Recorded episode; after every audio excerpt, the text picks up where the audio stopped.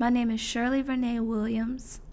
I am a spirit made in the image of God, living in a human body, having a human experience, and I also have a lovely soul.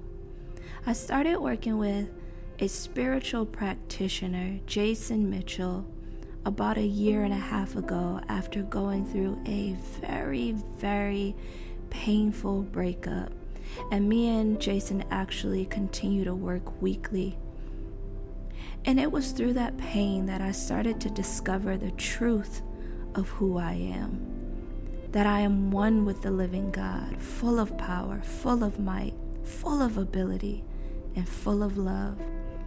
Jason introduced me to the power of practice, and I found affirmations to be such an incredible tool to support me moment to moment to constantly remind me of who I am when I'm faced with troubles and challenges that feel too great, too great to bear. So I wanted to create a list of powerful affirmations lifted from scriptures that you can use to give you strength, comfort, and courage. I encourage you to use these dailies when you're up against challenges, but especially when you're not too much of our lives are spent on the defense.